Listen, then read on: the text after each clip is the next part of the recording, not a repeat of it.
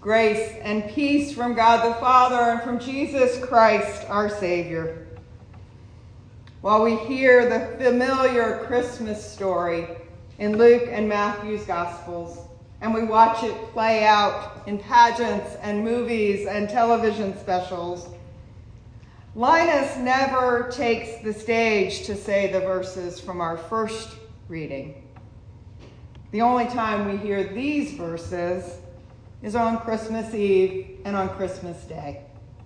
They're from the book of Titus, one of the pastoral epistles or letters in Scripture. And while some of the letters we have are attributed to Paul, it's believed that this letter to Titus and the two letters to Timothy, all of which we think were written towards the end of the first century CE, or possibly even in the second century, were written by an anonymous author who credited Paul in order to honor him. Using Paul's name on a letter that was written after his death is a little like producing a new Walt Disney movie. Mr. Disney died in 1966, but dozens of movies have been produced that bear his name because the legacy he built endures. Whenever we listen to one of these letters, it's helpful to remember that it's as if we are looking over the shoulder of the author as the words are being recorded.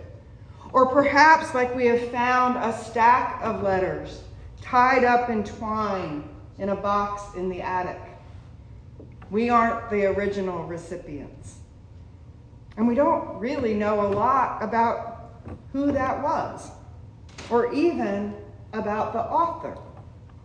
So the letter then invites our curiosity. In this letter, the author is writing to Titus, a Gentile leader on the island of Crete, about the Christian community there. And at the center of his letter, he writes about the manifestation of God's love in the world, the very incarnation of God that we celebrate in the Nativity or the birth of Jesus at Christmas. In Jesus, God defies the expectations that people have for what a Messiah or Savior sent from heaven will be. They are expecting a triumphant warrior king. And instead, God breaks into the world and into the lives of ordinary men and women and delivers our Savior, who arrives as a vulnerable newborn, held in the tender embrace of his mother. And Jesus, our Savior, brings salvation for all, manifesting the goodness and loving kindness of God in the flesh. Salvation is ours not because of anything we have done, but because God so richly loves each and every one of us. And so it's not only Jesus' birth that we celebrate at Christmas. As the author reminds us in the waters of baptism, we too are born again and renewed by the Holy Spirit. So as we remember the Son of God arriving in the world as an infant, we also remember our own baptism when we were named child of God. In Jesus, God's grace is born into the world for all to see and to know. So on this Christmas morning, I wonder how and where we see grace appear in our lives today. Is it in the person next to us, reaching out their hand to hold ours. And someone's praying for us when we need it. in the quilts sewn and delivered to neighbors who are trying to stay warm against the cold, in the knitted prayer shawl wrapped around the shoulders of someone who is grieving, in the laughter around an abundant table, and in the stillness of the night sky or the quiet of the early morning.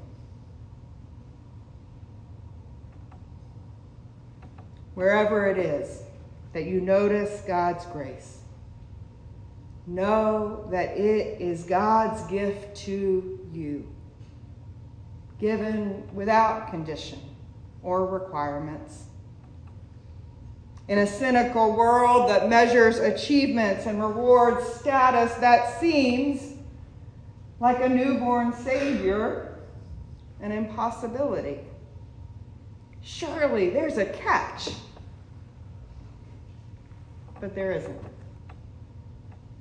God simply pours out love and grace and mercy through Jesus and invites us to respond to this goodness in our lives by drawing near to God and sharing Jesus with the world. Let us pray. Holy God, thank you for sending your Son Jesus to us and showing us how much you love us. Thank you for the gift of baptism, that you call us your children. And thank you for your unfailing grace.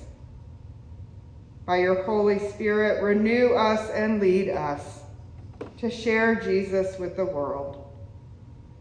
We pray in the name of our newborn Savior, Jesus. Amen.